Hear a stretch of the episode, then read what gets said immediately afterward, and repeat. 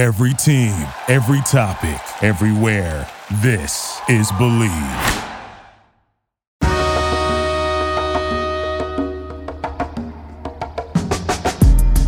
You're listening to MAV Sports Take. Whether it's breaking news or sports business, this is your home for unmuzzled and unconventional sports talk.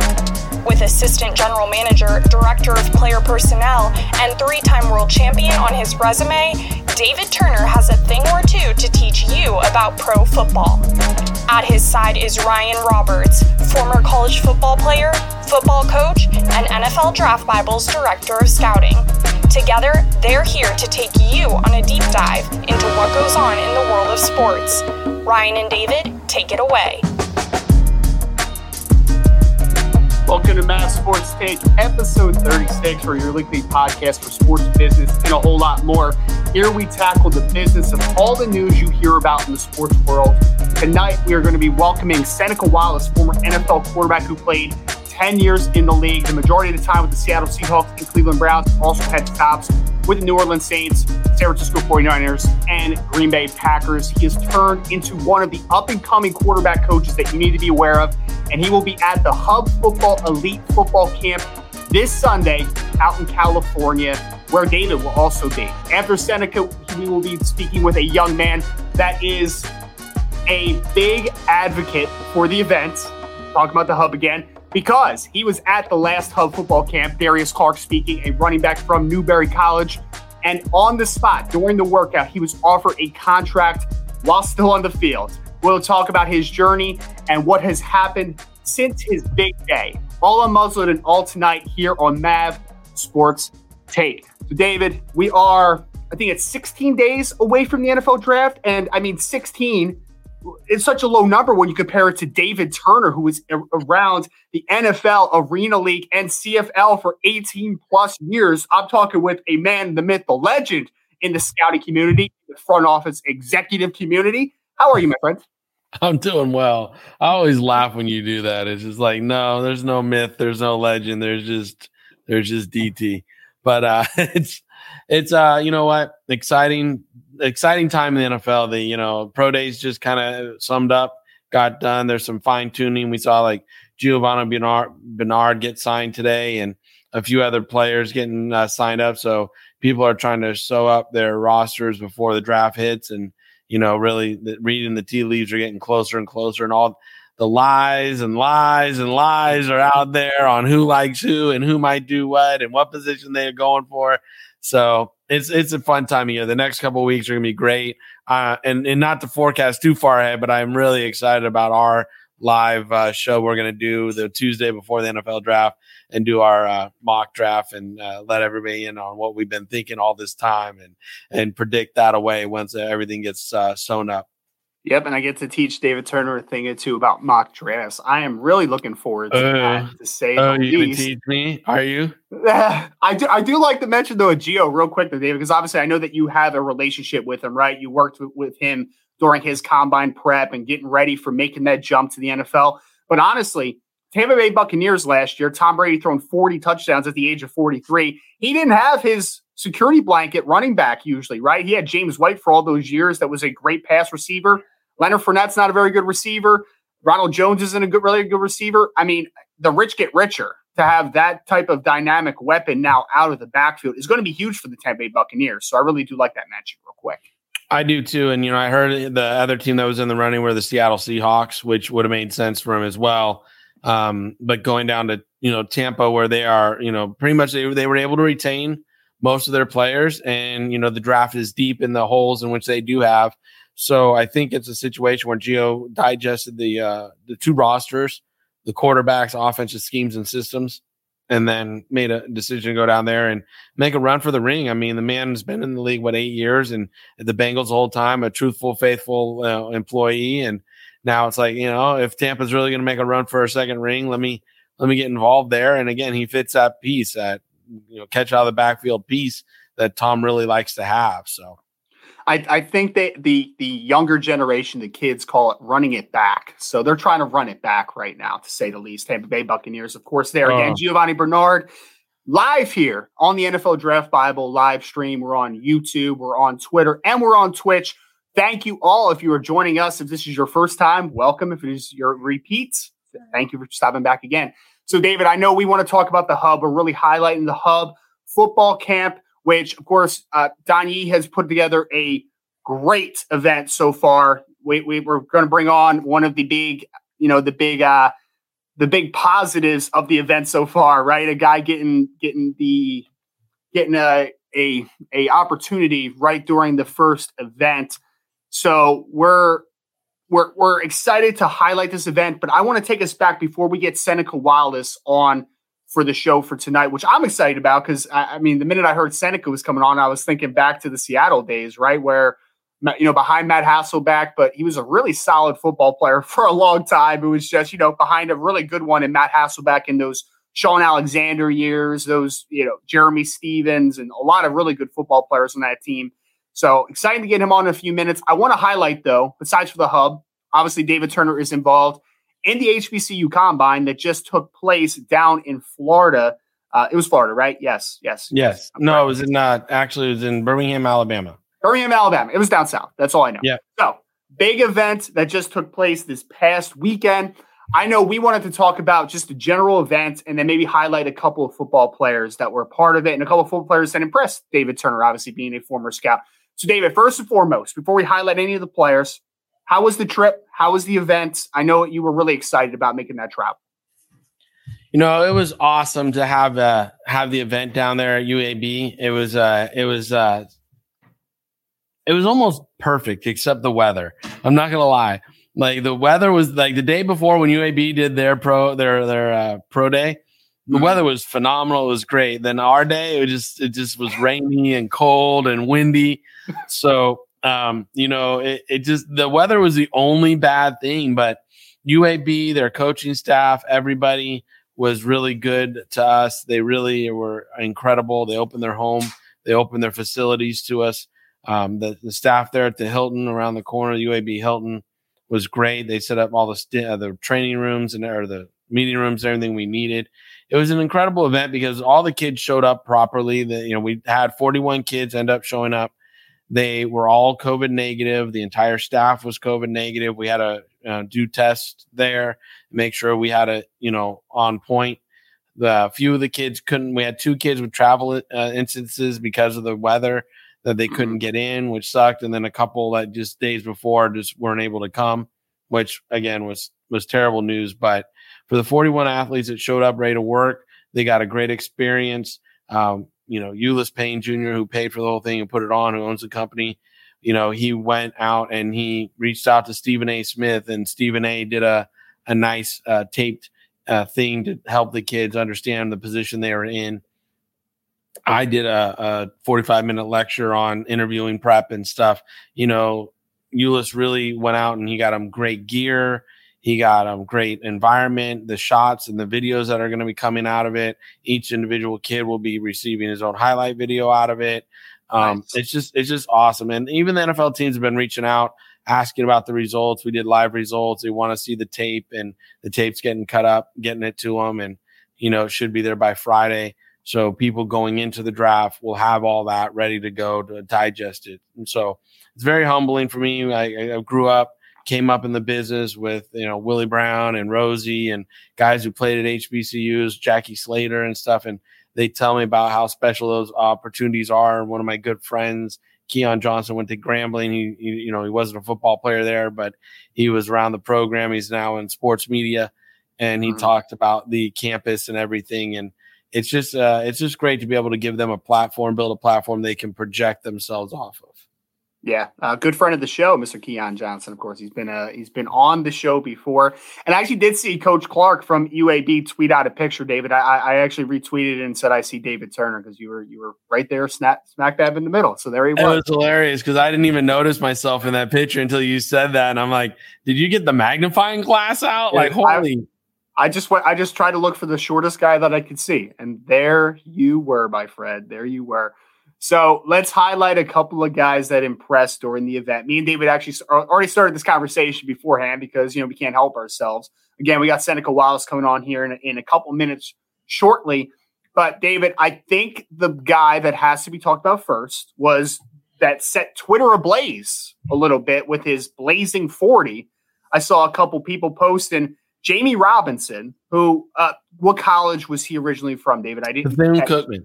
Bethune Cookman. Okay, so Jamie Robinson, I think he played running back and wide receivers, a little bit of a hybrid player. And I saw two stopwatches.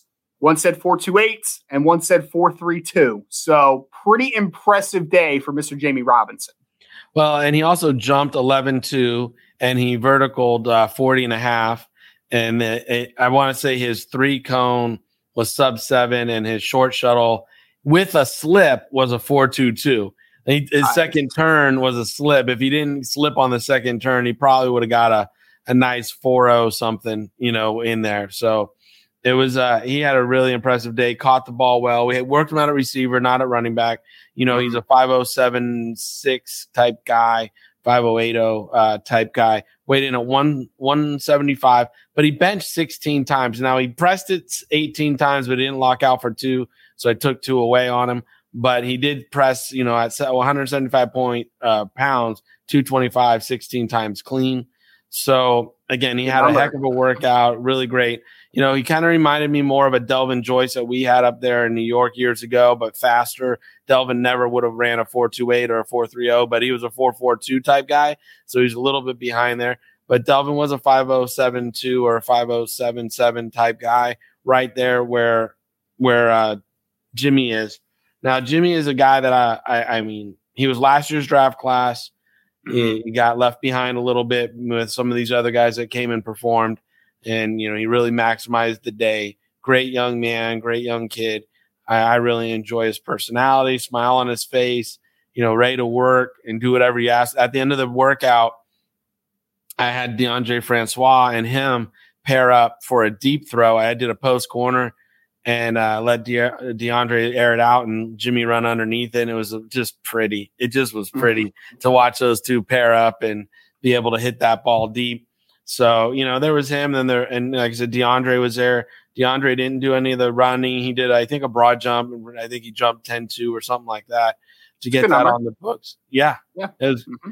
And then he threw, he threw the ball extremely well. His velocity, his setup quickness, his release quickness, all that stuff is really, really something. So, you know, it was fun to watch Deondre work, uh, work again. I've seen him one other time work, and uh, I think he's actually coming to the hub this weekend to do some more work. I mean, he's a kid nice. who flies across the country whenever there's an opportunity. You know, he uh, he jumps on it and he takes advantage of it. Then we had guys like uh, Hunter Ren- Register, and uh, you know, Hunter started his career at Minnesota, finished up at Southern. He uh, measured in about six foot three and a, a few eights and I think he was 217, 31 and a 3 8 arm or 5 8 arm, uh, 9 and 5 8 hand. He was another guy. He ran a 4 4, uh, 4 4 4 and a 4 4 7. And, you know, really smooth catching the ball. And, you know, he's a big receiver. If anybody's out there looking for a big receiver who can run a 4 4 0 or 4, I mean, 4 4 4, 4 4 7, I mean, weighing 217 and being um, six three. Yeah, it's like you know why not give this kid a shot? And um, great, another great attitude. Broad jump 10-4, vertical jump 37 and a half. So he did all the measurables, caught the ball really well. I'm excited about excited about for these few kids and and there were more. If we have time later in the show, you know, we can jump on them. Yeah, no, absolutely. We, we definitely want to uh, highlight a few more players.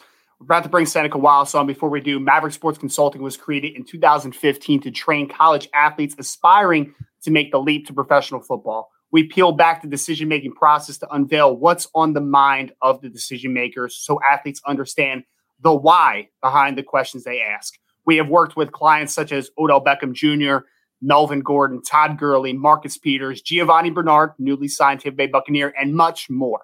If you're looking to win the interview process, go to Maverick Sports Consulting today to sign up. So, like I said, we got Mr. Seneca Wallace, who is now joining the show. Seneca was drafted originally by the Seattle Seahawks in the fourth round of the 2003 NFL Draft, the 110th overall pick out of Iowa State Cyclones, originally from Cordova in California, and before heading to Iowa State, played at Sacramento City College, uh, and now fantastic quarterback coach. Seneca, how are you, man? Appreciate you joining us today. Can you hear us, Seneca? I'm good, man. Appreciate oh, you having me on. Hopefully, you guys can hear me well. I'm sitting in my car right now doing this. Yeah, can you guys hear me? Hold. Yeah. Can Can you hear me?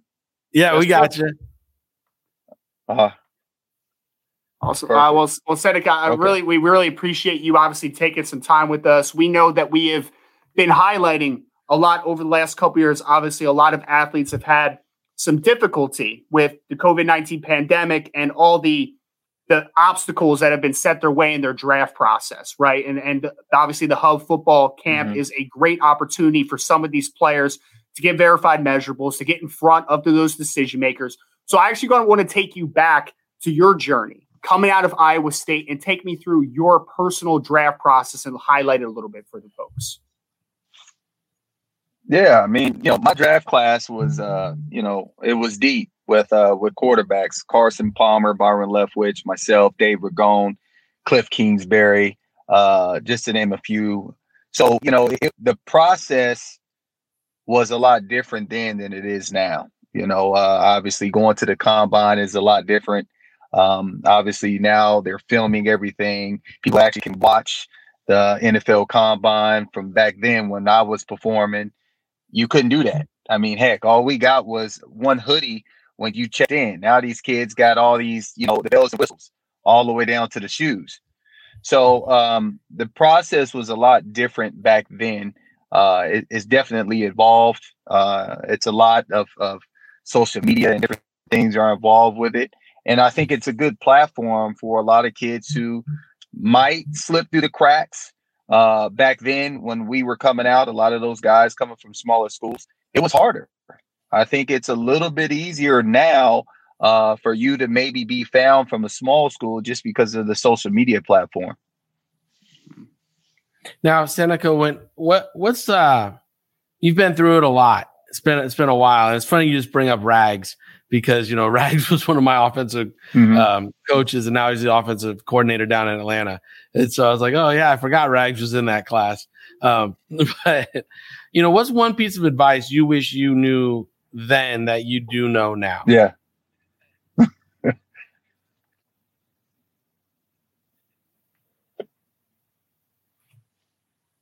Hold on. Say that one more time. I'm sorry. My I, it was kind of going in and out when you asked the question. I was just saying, what's one piece of advice that you you know now that you wish you knew then going through the whole process of getting drafted?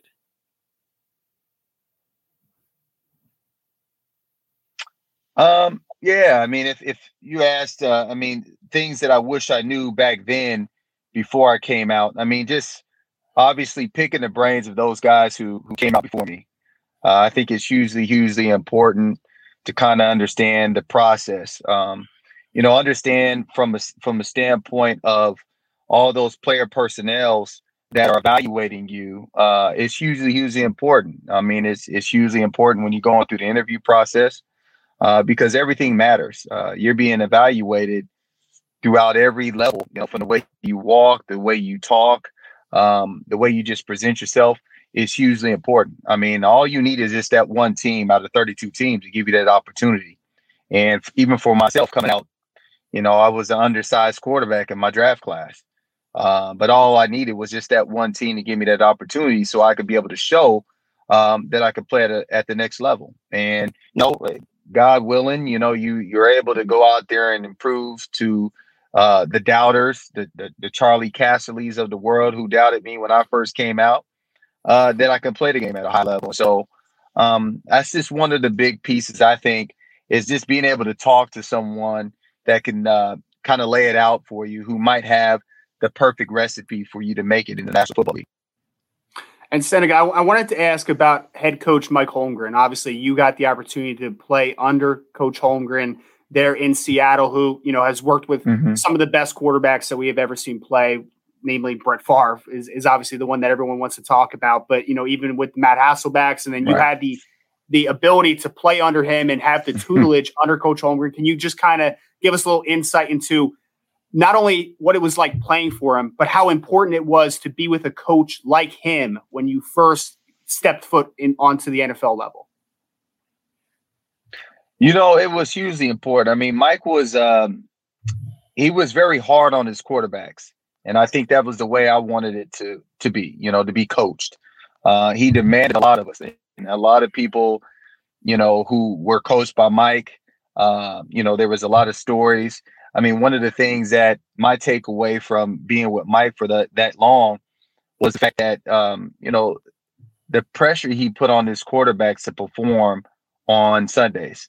Uh, it was high, you know, and then when you look back on it after your career is over with, you understand the reason why he kind of pushed you to that limit to understand how important it was to play at a high level. Uh, he demanded a lot of us from a from a standpoint of understanding the system, the West Coast system, uh, to understanding the terminology.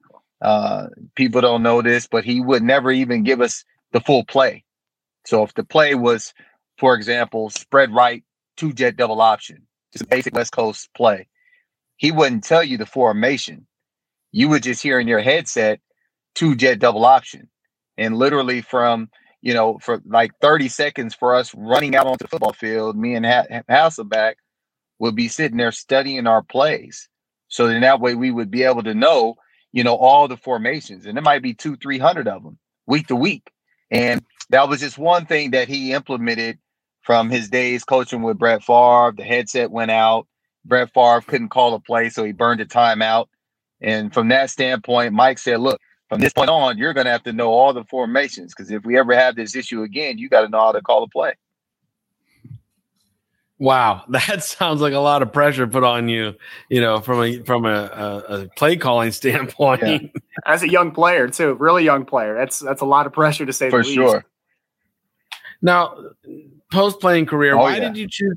It now, was it was a lot, but I mean, it was the way it was the way you had to do it. I mean, playing the position, um, you, you, you just to play fast in the West Coast system, I think that was one thing that he noticed that his quarterbacks just play a lot faster and the tempo is uh, where we kind of hung our hat on for sure. Gotcha. In your post playing career now, why did you choose to get into coaching versus I'm sure you had plenty of other avenues in front of you? Uh, I mean, I just love teaching the game of football, man. I mean, I think I was blessed enough to be around players, I mean, coaches like Mike Holmgren, to be around Jim Zorn, who was my quarterback coach for six years. And, you know, to be around and understand how important it is to have the fundamentals. And you see it nowadays in a lot of high schools throughout our country, even in college, that a lot of guys aren't coached properly um, to play this position the right way. And um, and I think a lot of it is not all about the X's and O's. I, I believe it's a lot about the fundamentals on the football field. Because uh, if you got great technique and fundamentals, uh, sometimes that kind of outweighs the X's and O's. Because if you can't fundamentally do the things on the football field correctly, it's going to be very hard, you know, to be able to complete passes down the field, get out of run checks, and do just different things uh, that are, you know, that's demanded of a quarterback. So I love seeing kids grow. One of my youngest kids is going to Southern Utah as my very first client, and I'm proud of them. And uh, I just like seeing kids being able to kind of reach their goals and play at the next level. And Seneca, I wanted to ask. Obviously, we're highlighting the Hub Football Camp that you know it's been a great event. Has already gotten somebody signed uh, to an NFL contract. So, how important for you just is this event overall, and the mm-hmm. excitement mm-hmm. that this is giving, this is providing an additional platform, and additional opportunity to these players that need it.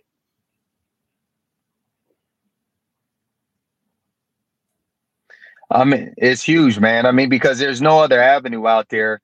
And my agent created this deal, Don Yee, and there's no other avenue or space out there that can allow players who might slip through the cracks or players who just might not have made it and got that opportunity or that shot that they need. This is just another way for them to continue to, to kind of keep reaching for that uh, that career in the National Football League to be able to go out and just perform. I don't care if it's of in front of five, six scouts. I don't care if it's Canadian uh, scouts out there for the Canadian League. It's all about that opportunity and uh, guys that just want to continue to keep playing football and they love playing the game. It's just a way for them to do that, and I think this is the only way that they can do that because if you're not being able to showcase your skills in front of scouts, they're not just going to come knocking on your door saying, "Hey, man, do you still want to play?" Uh, and, and calling you. So I think this is a way to to show them that you still got the skill set uh, for them to be able to still talk to you on the side and kind of see where your mindset is. And um, you know, I think it's a great platform for guys who might have slipped through the cracks and are still trying to play the ball. What what now? What Sorry should the players be? going out in the background, man. it's all right. What what should players be anticipating this weekend at the hub camp uh, as far as drills and stuff go? I know you're going to be coaching the quarterbacks, and obviously quarterbacks work with the receivers. What should they be Yeah. uh, looking for? Well, me and Ty Detmer will be working hand in hand with the quarterbacks. Obviously, everybody knows who Ty Detmer is, and um, you know, just just being able to for us at this deal is just to give the kids and these these younger players uh, constructive feedback. I think it's important not to overcoach them in this situation. Uh, I think we're just there to kind of uh, help facilitate drills to make sure we're, we're going to continue to keep pushing them. Uh, I think it's the same thing as as if you know when people watch the combine and the quarterback coach is sitting there like Jim Zorn was for for me when I came out, is to keep encouraging me and pushing me um, to do the drills. You know, you don't want to overcoach in the situation because at the end of the day, that's not what you're there to do. Uh, to do. Um, we're just there to help facilitate the drills, um, encourage these players, uh, be a sounding board for them if they have any questions along the way and uh, and just make sure that we have a great time while we're out there. Because at the end of the day, we're all uh, we're helping facilitate, and and they're trying to live out their dreams and and trying to hopefully get signed to a team and get back in the National Football League or the Canadian League. And one last piece of advice I'd like to see: uh, what can what can players do under this COVID umbrella right now to get noticed? What's a piece? What what is it that they can do? Because not everybody has the opportunity to come to the hub as we select the kids and everything. Right. What what can this the street free agent do Right. to try to get noticed? Ooh, that's a good question, man. Um, uh, the the street kid. I, I I mean, I think honestly, man. I mean, if that if anything, it's uh, social media. It's social media. I mean, I think social media is playing such huge volume with you know being seen and and being able to post things on social media. It's huge. I mean, you might not think that anybody's watching these videos, but people watching these videos. I mean, during COVID, heck, when I was with the Dallas Cowboys, we had a lot of uh, like Ben DiNucci, for example, had to send in a workout through video, and so um, you know I think that's a huge platform, and if you can understand how much potential uh, that you know social media it can reach so many different avenues. I think it's a good platform to have, and, and just continue to keep networking, reach out to different people, make sure that you're talking to your agent, that your agent's kind of doing his due diligence to make sure he's reaching out to as many ball clubs that they that they can, and uh, just letting people know that you're ready and you're you're ready to go. I can send video for whatever else that you know that people need because it's very hard. I mean, during COVID, there's a lot of restrictions, and uh, you know everybody's trying to make sure they're doing their due diligence to make sure that they're seeing all these athletes that are out there uh, willing to compete and, and trying to work their tails off to get in the National Football League. So again, we are joined here by former NFL quarterback Seneca Wallace. Now, quarterback coach, you can see him out in California this weekend at the Hub Football Camp. Seneca, we appreciate you so much for taking some time. We're going to give you a, a Yeah. you know thirty second window here if you want to shout out any social media handles or, or where anybody to, could find you and Yeah. and continue to to just you know for you to push the envelope to give some kids their dream ultimately. Oh man, I mean, it's for me. It's I, I let a lot of my stuff. I tell people this. I do my stuff organically. Unfortunately, I'm not huge on social media. I do have a Twitter page, but for me, it's uh, it's, it's the passion um, that I see when these kids are, are working, and I continue to keep pushing myself to the next limit uh, to continue to better myself as a coach and and a mentor. And uh, you know, for the people that are listening that are in Iowa, I don't know if you got any people in Iowa following you my Wingstops. Go try some Wingstop for sure because I own them up in uh, the Des Moines area. But uh, you know, I just want to continue to keep pouring my passion into the game of football and for quarterbacks. And this weekend have a great one uh, at the hub. So we look forward to it. Well, we appreciate you so much, Seneca. We'll definitely have to have you on maybe uh, one day in the future after one of the hubs just to kind of get an update on everything. But we appreciate you taking some time tonight. No doubt, man. Thank you. Appreciate it. See you this weekend, bud. All right. So again, that is Seneca Wallace, former NFL quarterback, now quarterback coach, who is going to do some great work, obviously, here moving forward with the Hub Football Camp. Going to be out in California this weekend. Uh, David, always nice to have a former professional that has been there, done that. We have obviously been dealing a lot with draft prospects or past prospects that are trying to get that shot, trying to get to that level. So anytime that a professional that has been there, done that, and and honestly, Seneca was ahead of the curve. You know, kind of how the quarterback position has evolved. For in some ways, I think Seneca Wallace was born ten years too early because today he might have a better curve to being a substantial franchise level quarterback. Like he may have had a better possibility, but he has obviously done a lot of nice work on the professional level as a quarterback, but now as a quarterback coach and continuing, like I said, to give people an opportunity and to get more eyes on some of these players that really do need it. Yeah, absolutely. Like, I mean, when you see a Kyler Murray or a, you know, Russell Wilson or somebody right. like that, that's, you know, just, you know, even a Drew Brees, it's like, here, here you go. Seneca, you know, she, in 2003, he was doing it. So, right. you know, uh, and that was, I mean, I got in the league, uh, 2002. So he came in the right afterwards and, you know, and so it was, uh, it, you know, he was a guy that, again, like you said, if he was right now, he might be quarterbacking the, uh, the Cardinals and stuff.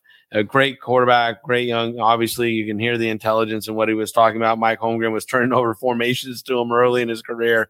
So, you know, it was like, you know, trusted young man. Like I said, Mike Holmgren brought him not only you know, over to Cleveland when he was there, you know, from Seattle because he was, you know, he could trust him there and do everything. And you, don't last 10 years in the league unless you're doing things the right way. So, you know, I, I'm just happy and that he was, I'm very thrilled that he was willing to come on Mavs tonight, talk about the hub, talk about pass down some knowledge and some information to the draft classes, the street free agents, everything he's been through in his career because he's been all these things. He, you know, be able to pay back and give those words of encouragement and those um those really good dewdrops of information to what they can do. And I really thought it was funny. He's like telling the young kids, well, make sure you're on social media. But I'm not on. I wasn't media. expecting that. I was not expecting that little segue there. I was like, oh, he wants people on social media. Drop your drop your highlight tapes. I'm I, usually I'm like the other way, like, oh, this doesn't really do much, but apparently they're always watching. So that was a nice little yeah. tidbit there. That was a nice little tidbit, and then you know he's very. I'm very gracious. I'll, I'll I'll buy him a beer or something this weekend when he's out there for coming on tonight. Absolutely. And of course, we're, we're highlighting the Hub Football Camp. We're t- mixing a little talk with the HBCU Combine that David was just fortunate enough to be um, at the UAB facility down in Birmingham, Alabama this past weekend as well. So, a lot of awesome things happening. But we want to continue to highlight the Hub because we actually have our next guest coming on in just a second, Mr. Darius Clark, who, when we're talking about the, the trivia questions, right? Who was the first player to be signed from a Hub football camp? There on the field on the field while the workouts are taking place. A fantastic story we're going to get to in just a second. We want to let you know, though, that we here at Maverick Sports Consulting would like to ask you to follow, subscribe, and take the chance to interact with us on Twitter, YouTube, Instagram, and other social media platforms. We are a company that is all about helping maximize your opportunities in front of you and your career. The only way that we can support you is if that if we hear from you. Your takeaway from tonight's show should be that if you interact with us, we will find a way to help you in your career path. Reach out and we can do a Mavs episode on your topic of choice, or we could circle back with you to help you with some individualized attention. Don't wait. Reach out today at Mav underscore sports, capital M, capital S, on all social media platforms. So, like I said, David, a great moment, obviously, a few weeks ago. We had Mr. Darius Clark, who is joining the show now, who was originally out of Newberry College, realized his dream in April at the Hub Elite Combine. And uh, so Newberry of, is in South Carolina, of course. So a little background on Darius. Running back and wide receiver in college, former high school quarterback to boot, measured in at the event at six foot one and 218 pounds, obviously a big athlete, and was in top shape, ready to impress. And it materialized for him an opportunity. Darius, we appreciate you for joining us tonight, man. How's everything been going? Been going pretty good, man training didn't stop, just got it more intense. That's all.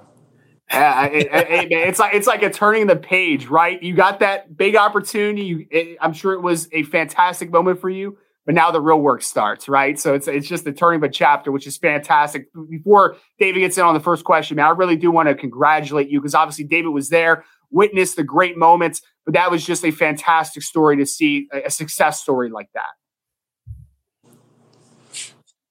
Tell us our uh, tell our listeners what it was like growing up on the island there off of uh, South Carolina. I know you've told the story a bunch, but I want to. I really enjoy the story, and I want to. I want our listeners to hear it. Okay, so uh, I'm from a small town uh, on the outskirts of Charleston, South Carolina. It's called Wadmalaw Island. Um, there's literally one way in, one way out, nothing but trees. Um, but it's a good area, quiet area, um, surrounded by a lot of family. So my support system was real strong growing up. Um, I went to a small high school, one a one A high school on Johns Island, which is 15 minutes from that island. And out there, you know, I grew up playing uh, quarterback, and it being a one A school, you had to literally play everything. So you had to play wide receiver at times, running back, kick returner, every, everything. So you kind of already was learning how to stay in shape and prepare yourself in multiple positions. Um, and then going from there, got to Newberry, and history kind of wrote itself out in my position. Darius, I, I want to get into the Newberry career. R- real quick, um, correction on my part. Not the first hub participant to get signed, but the first one during an event in the middle of the workout. So I want to throw that out there real quick. Darius, I want you to highlight Newberry a little bit for us. For for those of us that aren't too familiar with the with the program, can you just highlight maybe some of your favorite moments while a part of the school? Um, I would say the relationships I built with some of my teammates. That's the, the strongest thing I can get um, from Newberry College. They taught me a lot. Um, being there, I was able to test my versatility. Um, I, like I said, I played kick returner there, um, wide receiver, running back, um, all four courses of special teams. I take pride in special teams for a reason. It's just I love running down and being the first one down the field, making contact, running through defenders, around defenders. It's just helping the team any way I can. So that's kind of why you know I'm a solid running back. I'm more than one position, and I take pride in being a versatile player. Now, what do you what what do you uh, emulate in your running style? Like who who's a guy or a player that you try to emulate as a running back when you're running the ball? Um, it's a few guys I've been watching um, growing up. Um, Adrian Peterson was one. Uh, he the way he runs the ball is very aggressive runner. Uh, runs with a purpose. Um, Alvin Kamara, um, Christian McCaffrey, of course. He's one guy. Is just every play he's going to give you everything he has. I kind of I, I, highly respect those guys. And now you know Derrick Henry. Um, it's a few guys. One in particular, running back that I also watched a lot of growing up, uh, LaDainian Tomlinson. He was he was a serious running back. Yeah, LT was serious. I got to watch him at the rate from the Raiders' point of view, which we did not enjoy. and Darius, one of the guys you mentioned, Christian McCaffrey, obviously now sign you now you signing with the Carolina Panthers. How cool is it to know just a guy that you have emulated to a degree, at least watch very closely you're going to be teammates with him here very soon. Yeah, it's uh it's like I'm, I'm ready to meet him. I haven't met him yet because you know he's been traveling back and forth training, but pretty soon I'll meet him and I can study him and see how he does what he does and learn things from him and carry over into my skills and my game. Mm-hmm. And I, I, want you to kind of take us through the day, maybe days leading up to the hub events, obviously where you were, were signed. I know it's something where I'm sure there's nerves. I'm sure that you're very anxious, obviously, to the event for the opportunity to get in front of the decision makers, get in front of scouts, to have that opportunity potentially. Lead us up. What was your mentality going into that event? Um, for me, it was just giving it my all. I've been, you know, when I met Mr. Turner, uh, I would constantly text him like almost every week, every other day. One to check on him and see how he was doing, and the other just to, you know, where's the opportunity? Where's the workout? Ready. And um, when I got there, I was, you know, expecting a lot more, like as far as the 40 and everything. Um, so that kind of, you know, caught me, you know, by surprise. But I was just, I told myself before the workout, every day for a week straight, I said, you know, something has to happen here. I'm I'm gonna impress somebody. I don't know who it's gonna be, but somebody has to really acknowledge my talent the same way that Mr. David Turner did. Happened. The scout, you know, came to me and uh, he said, "Look, we're signing you." And I responded. I was like, "Okay." And he just, "You're not excited?" I said, "Nah, I just don't know what to say. I mean, I'm, I'm ready. Like, just it doesn't seem real." And um, I went to my agent, told him the same thing, and he just started laughing. And then first thing I did was I found Mr. David Turner and gave him a big hug because this wouldn't have been possible without him. What would what did you ultimately? Why did you ultimately choose to come to the hub? Uh, I think I just trusted you. That's that's the biggest thing. Like knowing that you had faith in me from the jump. Like when I met you at the free agent workout, and you pulled me to the side and you just ask you just ask questions like, "Where are you from? Like, who are you?" Like, mm-hmm. I, we had a conversation, and ever since then, you just have my you just have my my faith. I trusted in you. I trusted in the process. You told me just be ready. You said you'll handle your part. Just be ready when opportunity comes and maximize it. And that's what I did. Yeah, I mean, when I saw you at the workout, I, I Ryan, I put him through uh, running back drills and then receiver drills, and he stood out in both. Um, probably the best at both. And I was like, man, where is this? He weighed in at that day like two thirty, and I Mm-hmm. I told him to lose some weight, and I was just like, you know, you got to lose some weight, cut it up a little bit. And he's like, all right, I'll do it. Just find me another opportunity. And you know, I was like six one and two thirty, and room moving the way he moved, and the natural soft hands. I was like, where's this kid been? Because this is this is distinguishing himself. And then we got him out there at the hub, and man, he, you know, first drill, like all the scouts were like, wait, where's this kid? and, and that that's why that's why I love this story is we've heard you know the difficulties that has been surrounding the draft process over the last couple years with the pandemic and everything. But I mean, you are a you are a true example that no matter where you come from, all you need is one opportunity. And as soon as you get that opportunity, obviously you take it full advantage of it. I want to talk to you, Darius, a little bit because you already highlighted like so the scout came up to you, we're signing you. It was surreal. Like I, I don't know how to react, right? Like I, I go to my agent, I still don't know how to react. But the deeper lying meaning to that moment, I'm sure that this has been a dream for you to play mm-hmm. professional football for your entire life.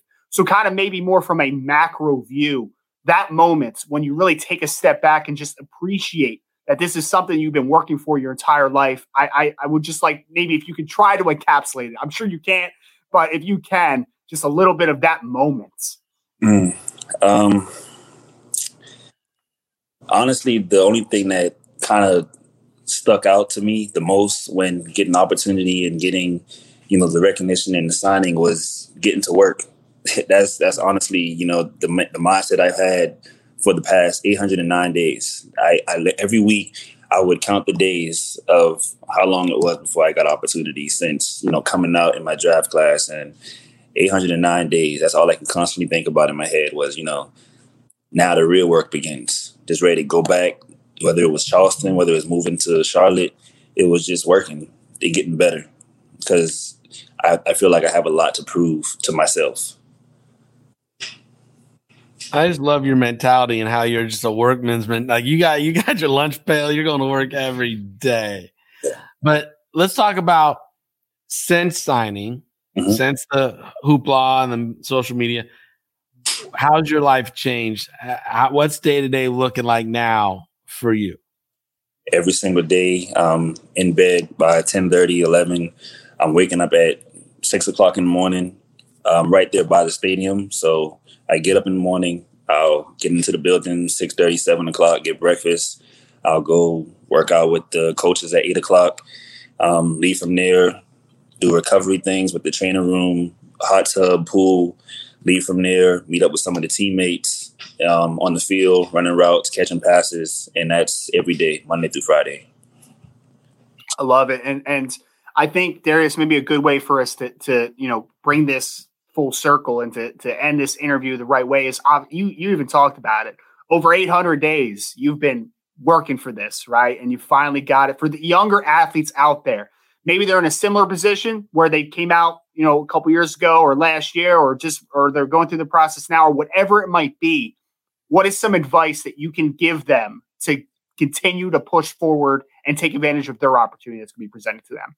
Uh, one, I would say stay humble. That's that's the biggest thing. That's something that I've really been strong on.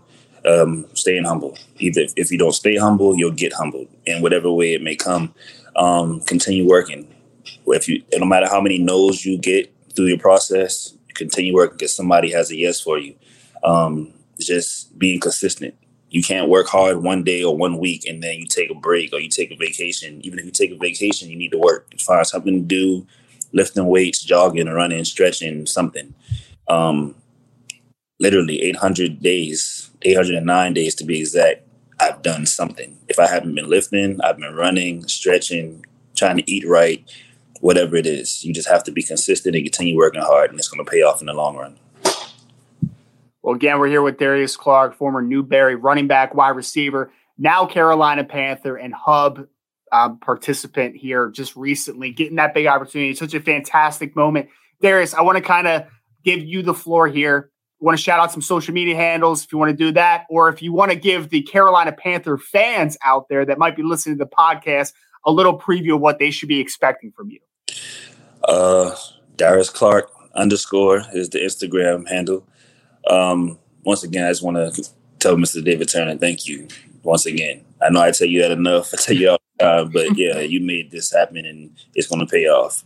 Um, but for the Panther organization, is just you have someone that is driven, that works hard, that does what's necessary to be successful. And now that I have the opportunity to show the world and show the Panther organization what I can do, uh, in my mind, is I really believe that we have a chance this year to go all the way. Super Bowl. I love it, Darius. So man, I really appreciate you so much for taking a little bit of time. I've heard David's obviously rendition of the story, but this is so awesome to be able to get the firsthand account of the great moments in obviously the Hub football camp lineage here. Now, appreciate you so much for taking some time today. Thanks, Darius. I appreciate you. You know I do. All right. So again, Mr. Darius Clark hopping off with us now. Carolina Panther running back Darius Clark, athlete wherever they like David said, wherever you put him, he makes plays. He was the best at the free agent camp, right? You said David when both the running back and the wide receiver drills. Obviously, a great athlete like this, he's going to show out in pretty much anything that you can ask him to do in those events. Right. I'm just excited. Like, you know, like I said, I came in at 230 at the free agent workout and I said to him, Hey, you need to cut down, get to 222. He went all the way down to 218. He ate right. He did it right. He came in looking good. I went over to him when he was in warmups. I said, Hey, hey, uh, lift your, sh- your sleeves up going through the drills. She's like, he's like, why? I'm like, cause they need to be able to see those arms. and he's like, okay. And so you see him over there rolling up the sleeves and, and, and they're coming out and, and um, for a big guy who's six one, and uh, you know, I heard the Panthers are going to ask him to play about the two twenty two mark. Um, you know, I just think he's got a really good shot at not only you know making the team but contributing because he has that attitude where I'll do whatever it takes. I'll, I'll play special teams, whatever you want. Right. Um, and you know, this this the sweet frosting on the cake, he's doing it in his own backyard. You know, he's from True. South Carolina. He's just up this road. I think it's a three or four hour ride for his mom and his little sister and his grandma to come watch him play. And, you know, if he can do it there, I mean, it's just, it, I, it's just, there's so much to the story that's just awesome. And I hope people keep listening to it, keep telling it, because over 800 days from his draft class, he believed in himself. He pushed himself. He lifted weights. He stretched. He ate right. And, and then he, in, you know, took 800 days two years for him to get noticed, and he wouldn't have gotten noticed if he didn't stay on the grind and stay ready to go. Um, so you know that's a testament to his tenacity, his integrity, his intelligence, his belief, and his passion for football and for himself. So I just commend him a, a great deal. Well, yeah, obviously he spoke about his versatility. He spoke about his kick return experience you could tell that he's a guy that was going to be a core team special teamer. That he'll he's going to scratch and claw literally to do whatever it takes to make that football team. And in his own backyard, it's such a phenomenal story. They can make a they can make a movie about this if they wanted to. Honestly, this is this is a, a feel good story right here. Wishing him obviously the best. So we thank him so much again for taking a little bit of time with us tonight. Fantastic story. And obviously, David, I want to just highlight real quick before we get back to some of the HBCU showouts down in Birmingham, Alabama. Let's highlight the hub uh, camp that's coming up this weekend out in California. Can you give us just a little bit of background on what people that aren't too familiar with it should be expecting with an event like this? Sure. What I love about um, the hub is that it, it's a uh, selection process. You know, they've hired me and Draft Bible and um, evaluators to you know select the uh, elite players that are currently on the street go find them and put them in this camp. They're only doing 10 players per position and only six quarterbacks at a time. So the reps um, can be fully evaluated digested and you know they're not wasted on just anybody. You know you can't walk up to the gate on sunday morning and say i want to participate. Here's my check. It doesn't work that way there's a whole selection process which i like a lot about this event it makes uh, it makes it worth the team's while to come and participate and be there. We'll have, I think, you know, another five or six NFL teams at this one, even though it's close to the uh, draft. They're still committing player uh, player personnel people to be there, some scouts and stuff. And then I know we have four or five CFL teams that will be there as well. So I mean, it, you know, think about it. You're going to be walking on the field and have nine professional league scouts looking at you. It's not like getting invited to the Jets where only one team's evaluating you. You're sure. walking on the field. And we also send the film to all 32 NFL teams and all the CFL teams when we're done. So you get put on the field, put through drills by professional people like Jeep Chris, Dwaine Board, obviously Seneca Wallace. And then once they're done with, you know, running you through your drills, it gets videotaped, sent to the NFL teams. All the measurables are reported to them you know, and myself, I'll be writing scouting reports on the top performers, and those are going to the NFL teams. Just so you know, my trained eye will be on them. We're all trying to create. Everybody in their heart of hearts is trying to create more Darius Clarks. You know, because there are people on the street that are just being overlooked for whatever reason. And right now, one of the big reasons the NFL can't put people in their buildings to have a lot of workouts because of COVID protocols. So here's a spot where we can put I think we have 56 players coming this weekend. You know, 56 qualified players to play in professional football. And, you know, where else can you find that kind of event? Donnie is really, you know, he's a forward thinker. Him and, you know, Jamie and Tom Goodhines and stuff. They really have developed a great quality product. And I'm just very fortunate they allow Mavericks to be part of it.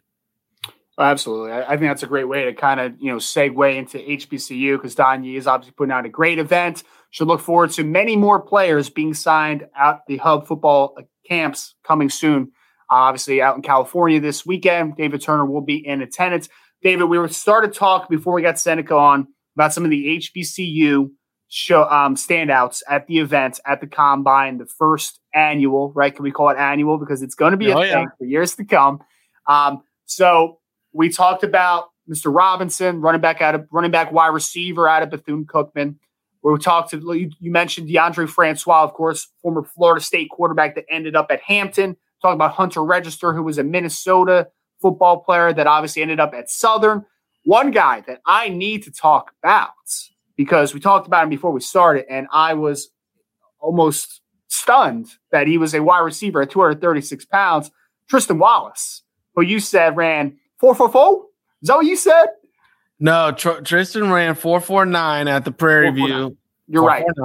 At the okay. Prairie View uh, Pro Day, but mm-hmm. um, you know, for us, when he didn't want to, he didn't want to come on and and and mess that up, which we, I totally respect. I totally respect. At 236 uh, pounds, running four fours, like put that into perspective for a second. That's pretty insane. Yes, absolutely. And so for you know when he came out and he performed for us, he you know he was a 2021 draft class kid. He was 6025, 236, 81 inch spring uh, wingspan, 34 and a fourth arm, 10 That's hand. okay. And then he he did a short shuttle at a 425, a three cone at a 688 vertical jump 36, broad jump 10 10, and bench press 14 times. Those are like those are like three, four outside linebacker numbers for the most part. Like 236 pound man with that type of three cone and and those long of arms, like that is a dream. And he's playing wide receiver, which right. And he and he looks the part. He's not pudgy. He wasn't fat. He he's just all muscles, very thick lower body where he carried a lot of the weight. Um, mm-hmm. But you know, again, it was a situation where when you're evaluating them, it's an NFL style body, hands, arms, everything and he moved really, really well through the drills, in and out of his routes. Was able to bend. Obviously, it's six eight eight three cone. You don't do that unless you can bend and get around, you know, the cones. So yeah, I mean, it was he was very impressive as well.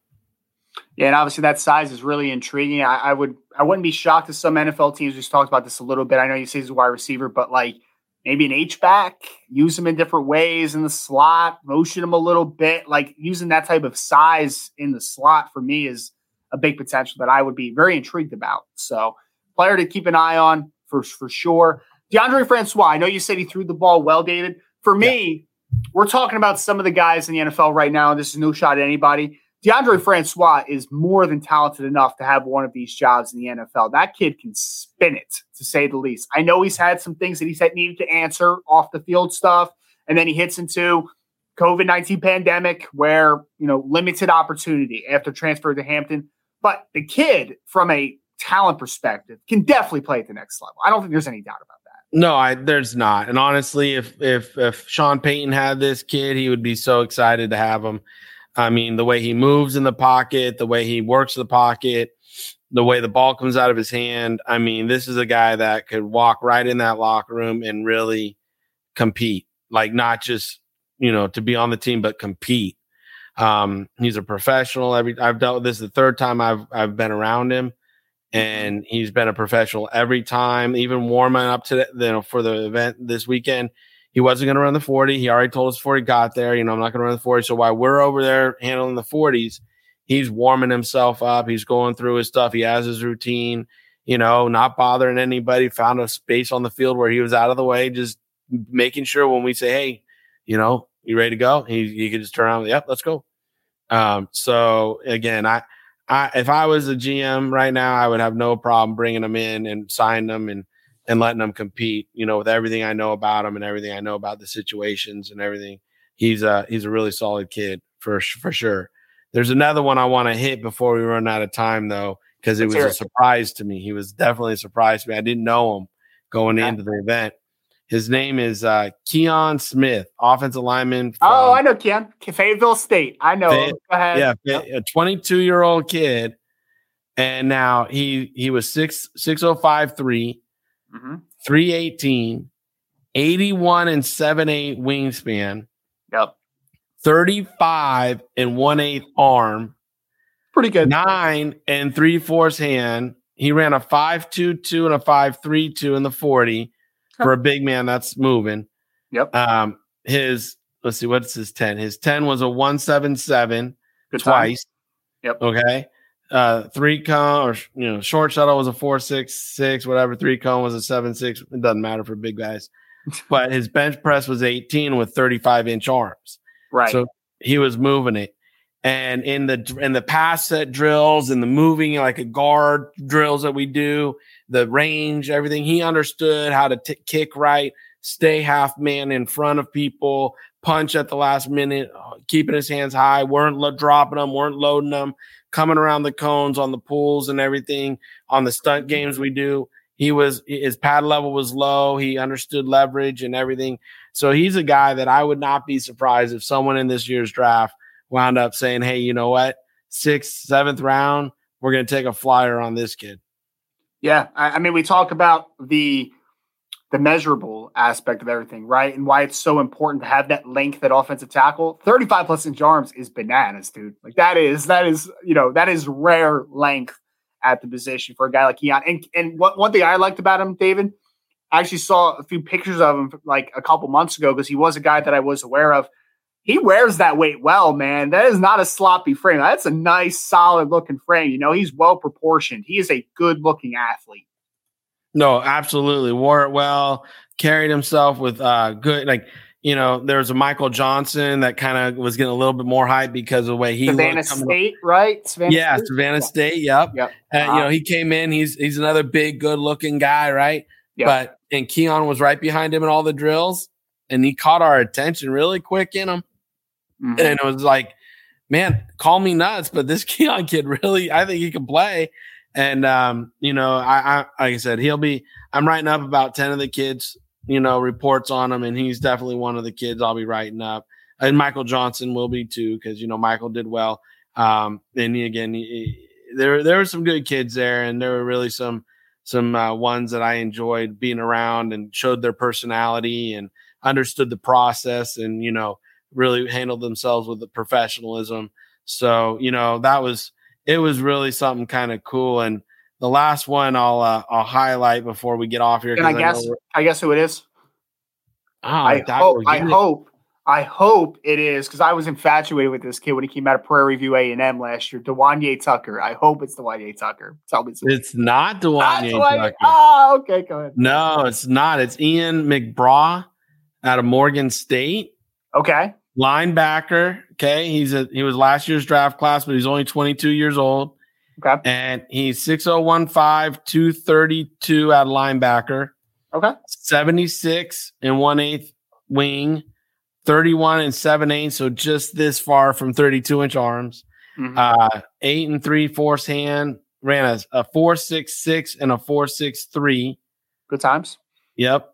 And then uh, you know, for him, his uh his tens were a one four eight and a one five three.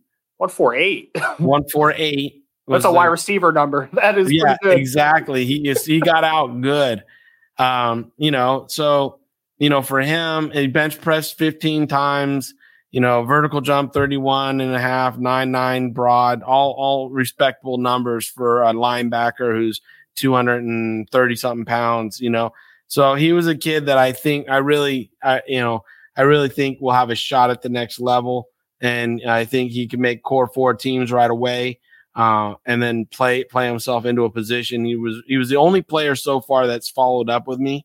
Too mm-hmm. sent me a note saying thank you for everything. Learned a lot in your speech. Learned a lot in your uh, being around you, seeing how you're working and everything. And he, you know, out of 41 kids, he's the only one that's done that so far. So that shows you he's he understands Mature. it's a business and he's mature yep. to know the process and follow up. So I wanted to plug him before way. we got off tonight because yeah. you know between him and Keon, I knew the other guys kind of coming in. I kind of had an idea, but you know Keon and him, I didn't know well. And then to mm. see them perform the way they did, I was like, man, this is why we do this because you show up and you see guys like this just needing a shot. Absolutely. And and again, that is that goes a long way. Like it sounds like a little thing, a nice gesture, obviously, but that kind of stuff really does go a long way. So shout out to these events that are going on, Hub Football Camp and the HBCU Combine that just took place, things that David Turner is doing in the industry as, as well, part of some other great individuals, which is just phenomenal. Giving these kids an opportunity, give them another look. Fantastic stuff. Want to shout out again, Seneca Wallace for coming on with us tonight. Obviously, former NFL quarterback. We got Darius Clark, who David obviously has a nice relationship, who just got signed by the Carolina Panthers fantastic interviews tonight. Want to thank you all for sticking with us tonight. MAV Sports Take episode 36. Make sure that you're liking, sharing, reviewing, throw a five star, give a good rating, spread the word. Rise and Draft on Twitter and Mav underscore sports. MavSportsConsulting.com is the number one place that you want to go to for everything that you need in preparation for your career path. David Turner, as always, giving you the last word what you want to stick with the folks tonight and all the live viewers and all the viewers that are listening through the podcast platforms. I'm going to give you a piece of business advice. Oh, I love it. I'm going to close tonight. I could go several ways, but tonight I'm going to keep this business. I'm going to go business advice. If you're communicating with somebody, don't assume they know what's going on in your head. Huh. Lately, I've been had a lot of agents text me, "Hey, what about Andy? What about Ben? What about this?" I don't know who they are. You have to say my wide receiver Andy, who I spoke with you last week about, who went to Oklahoma State. Or if you're call if you're a young man and an athlete, don't treat me like I'm your bro or your man. Oh. Because I'm a friendly guy. I know you can get that cloudy, but it's still a business transaction you're trying to you're trying to have. Whether that's get get on my good side, so I call a team for you, or or it's it's working with me inside the framework of, of Mavericks to a pre uh, you know to achieve your dreams. It's all inside a business environment. So when you're approaching young men and young women in positions of power, the decision makers, make sure you keep it 100 business. Because as soon as you let your guard down and you think that they're your friend, that's when you're going to get tripped up in this business. So stay 100 and honestly, business communication skills really need to improve. Uh, the last few weeks, they've been really bad. And not just from the players, from the agents too. Free business advice here on Mavs Sports Take. This usually costs you money, folks, but you got the free little free little uh, tip here from David Turner.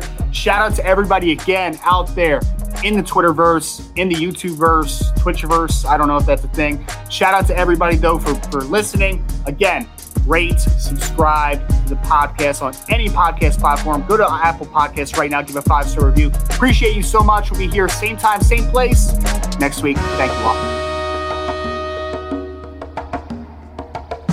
Thanks for listening to another episode of Mav Sports Take. Connect with us on social media, share your thoughts on today's episode, and tell us what we should take on next time on Mav Sports Take. Want more from our hosts, David and Ryan? Visit MaverickSportsConsulting.com and learn how we can help you take the next step in your sports career. Until next time, this is Mav Sports Take.